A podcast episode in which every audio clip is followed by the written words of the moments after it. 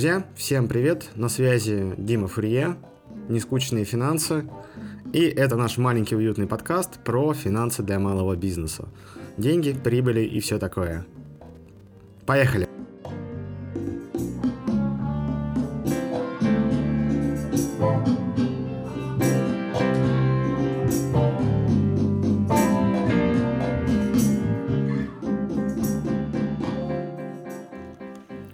Друзья, продолжаем. Это наш первый выпуск, и сегодня будем говорить о деньгах. О той самой штуке, которую привыкли ну, практически все считать. У кого-то она есть в карманах, у кого-то на банковских счетах, у кого-то в офшорах. Но неважно.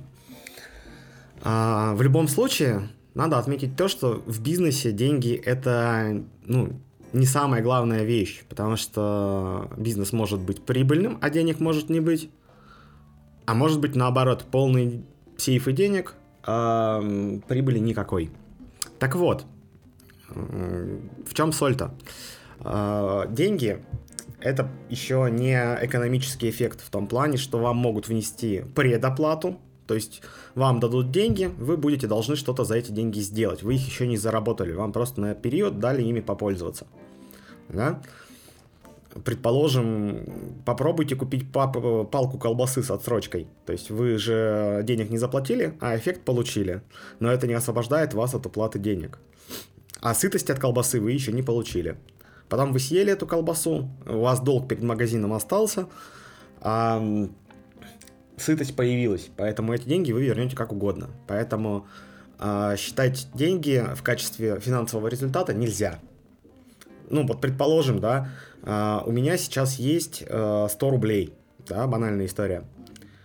И я решил себе купить на эти 100 рублей, а, предположим, две пары носков. В этом случае я иду в магазин, отдаю 100 рублей, мне отдают две пары носков. Я обменял ресурс деньги на ресурс носки. А, но по сути я не понес затрат, у меня стало на носки больше потому что ими я пользоваться буду в течение там нескольких месяцев. А истрачу я их тогда, когда они либо порвутся, либо уже придут в негодность. Вот. И только в тот момент, когда я их уже изношу, да, я за все это время буду получать этот экономический эффект и тратить, по сути, эти 100 рублей. А, как-то раз, короче, была у меня история. А, я сходил в магазин, и мне очень вдруг захотелось э, это, салатика на развес. Купил я его, значит, прихожу домой довольный, кладу его в холодильник. Обошелся он там в 170 рублей за эту, за плашку. А, я что-то про него как-то забыл, потом прихожу в, в этот, в день, да, а, достаю, а он, короче, в плесени весь. Я понял, ну, капец, короче, протратился. Выкидываю, мне мать говорит, что деньги зря потратил.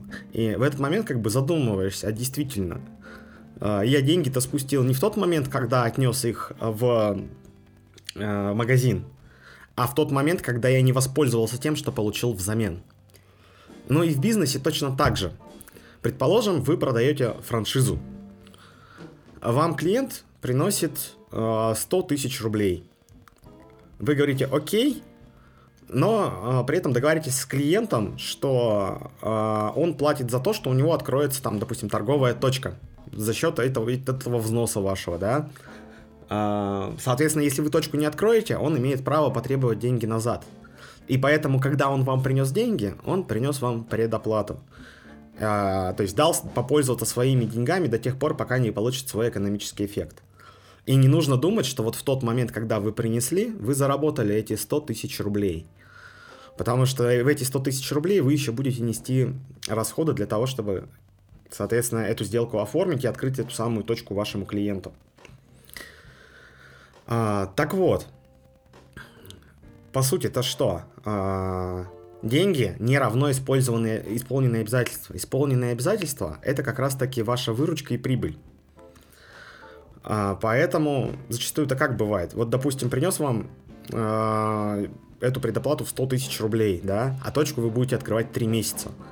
Только в тот момент, когда человек вам скажет, что типа спасибо, точку открыли, хлопнете, это пожмете по рукам – все, вы заработали эти 100 тысяч рублей. Но из этих 100 тысяч рублей вы потом еще заплатили зарплату сотрудникам и так далее. Соответственно, у вас возник доход в июне, а этих денег уже давно может быть, не быть, потому что вы их проели.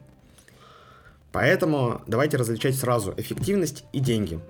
это немножко проброска в будущее. Подробнее об этом будем разговаривать тоже в следующих выпусках, но сегодня про деньги. Так вот, а, для учета денег в бизнесе существует отчет о движении денег. Это, как правило, самый-самый простой отчет. А, ведется по принципу «пришли-ушли». То есть, когда к нам приходит 100 рублей, мы записываем, ага, поступило 100 рублей. Это может быть предоплата, это может быть окончательная оплата, это может быть ошибочный перевод. Это просто деньги, которые вы можете либо потратить, либо вернуть, либо обменять там на товары, услуги и еще на что-то. А, но бизнес зачастую немножко сложнее, да. А, здесь нужно нам поговорить с вами про три вида деятельности. То есть, когда у вас бизнес функционирует, есть какая-то повседневная движуха, повседневной движухе относится, соответственно, ваши продавцы могут продавать что-то в магазине, да, и покупатели заносить за это деньги. Вы можете платить за это помещение, в котором работаете, аренду. Вы можете платить зарплаты сотрудникам. То есть это все траты, связанные с тем, чтобы просто конкретный магазин функционировал а, и приносил больше денег. Соответственно, вообще что происходит с деньгами в операционном цикле. Они приходят и они уходят. И, соответственно, от того, как вы управляете деньгами, у вас может быть так, что э, денег будет становиться в бизнесе больше. Тут обязательное условие, что к вам в рамках этого цикла пришло денег больше, чем ушло. То есть, условно говоря, вы, если продаете колбасу, я вам принес 100 рублей, но на закуп колбасы вы тратите 50, потому что у вас есть наценка. Зарплата продавца еще там, не знаю, 3 рубля, например, в этой колбасе и так далее. Соответственно, задача делать так, чтобы денег всегда приходило больше, чем их выходит. И это все, как правило, такие относительно, ну, расходы, доходы в рамках одного месяца. Э, даже давайте пользоваться терминологией применительных денег, поступление и выбытие. То есть поступление и выбытие это про деньги, доходы и расходы это про вашу эффективность. Итак, а, деньги пришли, деньги ушли. В рамках одного месяца это операционная деятельность. Что туда будет входить по-любому? Это поступление от клиентов, это возвраты клиентам, в том числе поступление ошибочных платежей сюда может входить. А, это могут быть возвраты а, денег от поставщиков каких-то и так далее, и так далее. К расходной части что мы будем относить?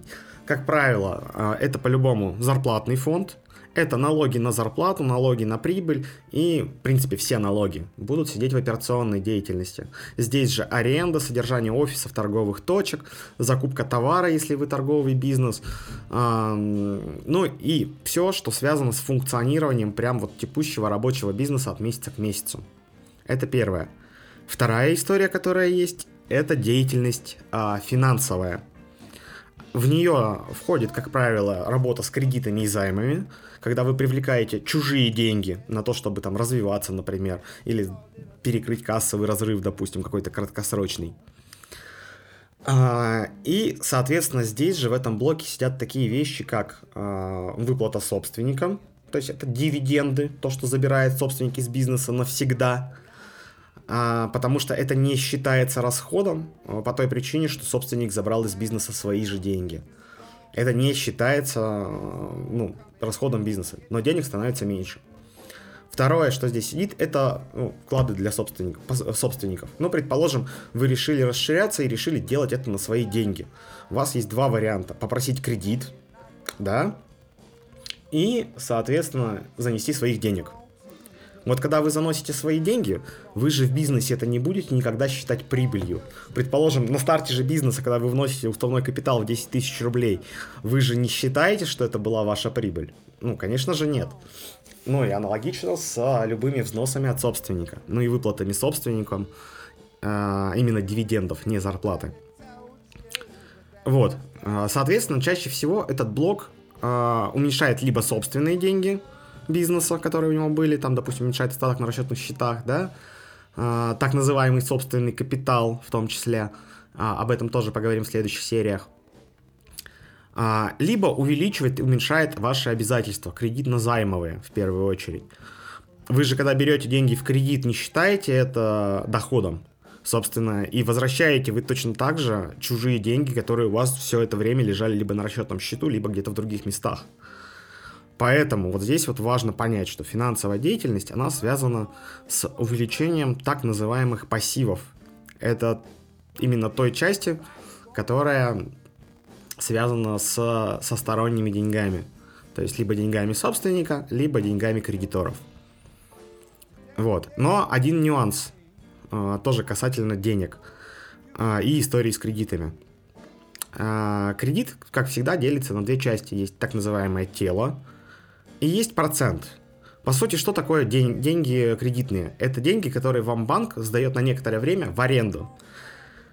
Как правило, если вы взяли 100 тысяч рублей в банке, вы вернете ему там 120, 130, 150, 200, в зависимости от процента. Так вот, процент это как раз-таки ваш расход, и он должен сидеть в операционной деятельности, потому что вы тратите деньги бизнеса на поддержание того, что взяли в аренду. Вы же, когда получаете помещение в аренду, не считаете своим доходом, и когда съезжаете, не считаете его своим расходом. Поэтому с деньгами то же самое. Вам занесли кредит, вы его вернули, вы вернули чужие деньги. Все, запомнили. А проценты – это уже арендная плата за пользование этими деньгами. Окей, с финансовой частью разобрались. Теперь третий блок э, деятельности – это инвестиционная деятельность. Как правило, эта история помогает нам э, заработать либо увеличить ресурс бизнеса. Предположим, у вас транспортная компания, и для того, чтобы заработать больше, да, э, вам требуется купить три машины за 15 миллионов рублей.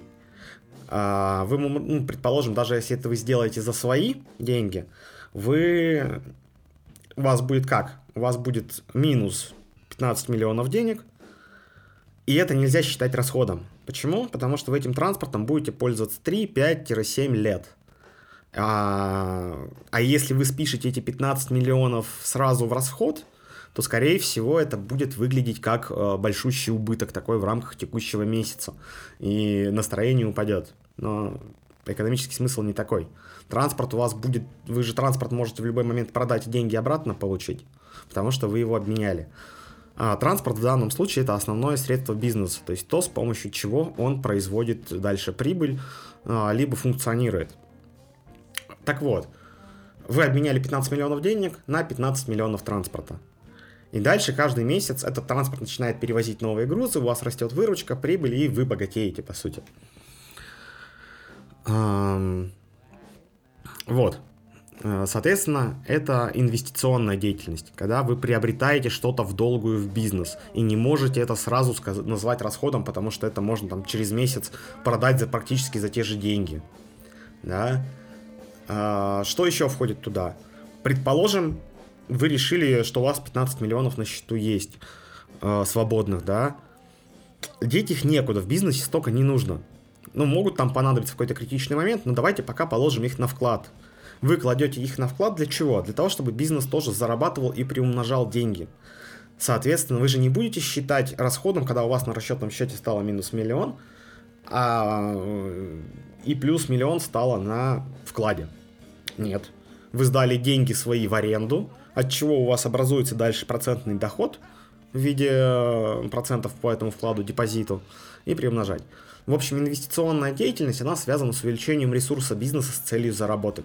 То есть это либо покупка основных средств, либо выдача денег в долг кому-то, а, либо там, ну, редкий случай в малом бизнесе, по крайней мере, это покупка другого бизнеса. Потому что вы эти деньги вкладываете с целью заработать. Так вот, следующая история, которая должна говорить про управление деньгами, это история про то, что а как вот баланс-то сохранить между операционной текущей деятельностью, финансовой и инвестиционной.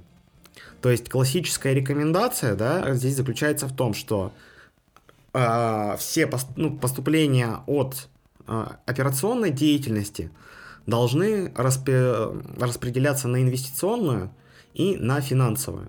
То есть, предположим, за месяц вы заработали в операционном цикле 10 миллионов, ну, в повседневной работе, а потратили 15. У вас осталось, ну, вам свободно зашло 15 миллионов рублей. Как раз они увеличили у вас остаток денег.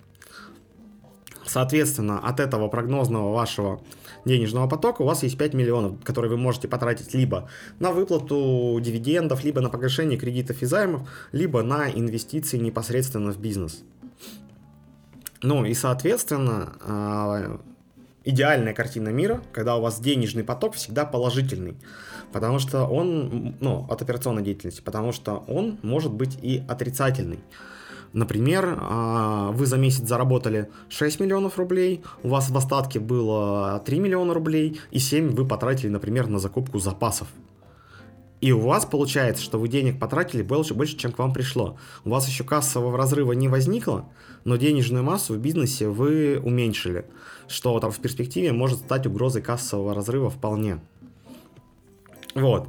Соответственно, по каждому виду деятельности, операционной, инвестиционной и финансовой, а, у вас может быть свой положительный, ну, денежный поток либо с плюсом, когда к вам денег пришло больше, чем ушло, либо с минусом, когда вы денег потратили больше, чем к вам их пришло.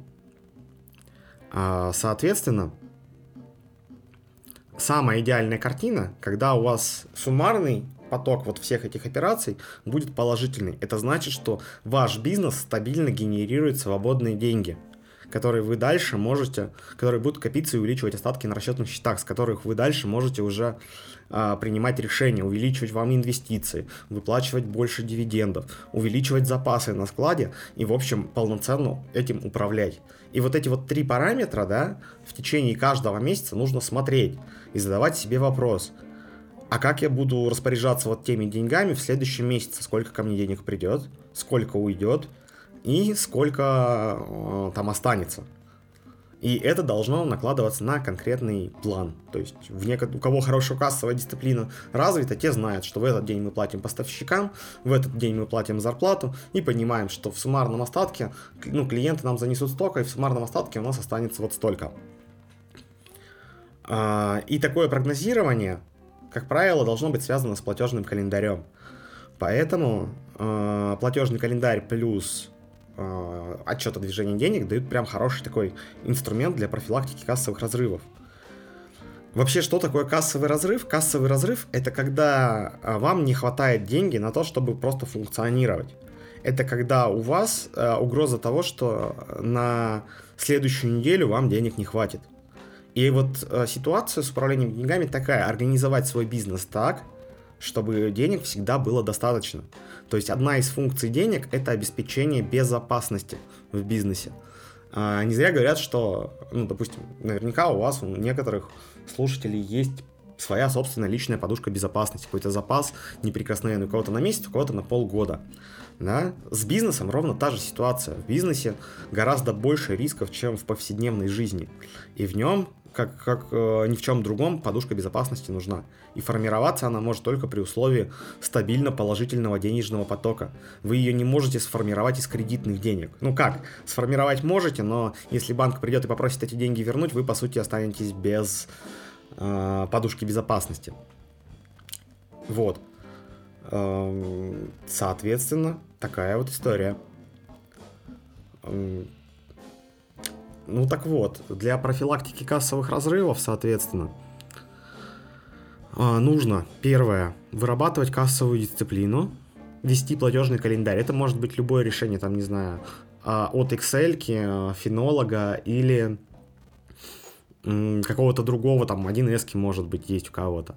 Факт в том, чтобы вы были всегда уверены, как будут двигаться деньги на следующую неделю, а, для особо крутых в планировании на месяц вперед. Для прям крупника расчеты делаются там на год вперед. То есть это показатель вашей, ну, вашего планирования, вашим управлением денег. Но опять же, учтите, а, что у вас на счетах могут лежать как свои деньги, так и чужие. Но об этом мы поговорим в следующих сериях.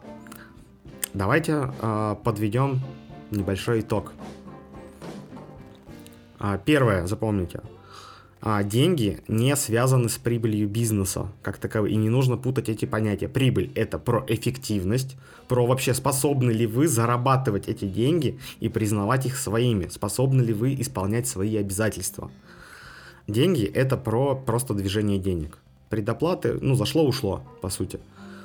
Второе запомните. А, есть три вида деятельности. Операционная связана с повседневным функционированием – финансовая связана с привлечением дополнительного финансирования или извлечения денег из бизнеса там, в виде дивидендов для нужд собственника. и, соответственно, инвестиционное, связанное с наращиванием ресурса бизнеса, будь то транспорт, офисные места или что-то еще. То есть те вложения, которые в перспективе должны увеличивать вашу эффективность, увеличивать прибыль и денежный поток. И запомните, что далеко не всегда тот остаток на счетах, который у вас есть, принадлежит вам. Вот просто банально. Сегодня откройте свою банковскую выписку, посмотрите, сколько там есть денег, и задайте себе честный ответ на вопрос. Если я завтра решу закрыться, сколько из этих денег я оставлю себе, а сколько я верну тем, кто мне их дал просто на время попользоваться. И оцените, насколько вы себя безопасно в такой ситуации чувствуете. Да? Кроме того, попробуйте спланировать следующую неделю. Прям вот возьмите сегодняшний остаток и пропишите, кому вы когда собираетесь на следующей неделе платить, кто собирается платить вам и сколько вы рассчитываете заработать в остатке. Пока это, ну, относитесь к этому как к игре, со временем у вас сформируется там, привычка планировать. И будете задумываться там следующей неделе, ага, я планировал 5 миллионов, да, что у меня в остатке будет, а у меня 3 почему у меня не получилось этого сделать. Проходитесь по операциям, смотрите, что не получилось, и, соответственно, начинаете для себя вырабатывать решение, а что можно сделать, чтобы это было точнее. Как-то так, друзья. Это был выпуск нескучных финансов, нашего первого пилотного выпуска подкаста. Увидимся в следующих сериях. Дальше интересней. Всем пока-пока.